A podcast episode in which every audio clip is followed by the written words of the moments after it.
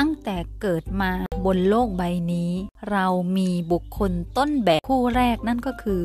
พ่อกับแม่ของเรา พ่อกับแม่ของเราเป็นคนที่รู้จักรักและเห็นคุณค่าของตัวเองเขาเป็นคนอารมณ์ดี คิดบวก มองโลกในแง่ดี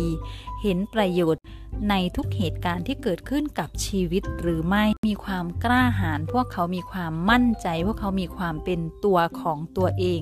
และรักในทุกสิ่งทุกอย่างที่ตัวเองเป็นหรือไม่เราจะได้รับอิทธิพลทางความคิดความเชื่อ หรือแม้กระทั่งอารมณ์ความรู้สึกและคำพูดมาจากพวกเขานั่นไม่ใช่สาเหตุที่เป็นข้อจำกัดของพวกเรา แต่ถ้าหากว่าเราไม่ได้เรียนรู้ไม่ได้รับตัวอย่างจากรูปแบบของของพ่อแม่ของเรามาตั้งแต่เด็ก สิ่งเหล่านั้นคือสิ่งที่เราจะต้องเรียนรู้ใหม่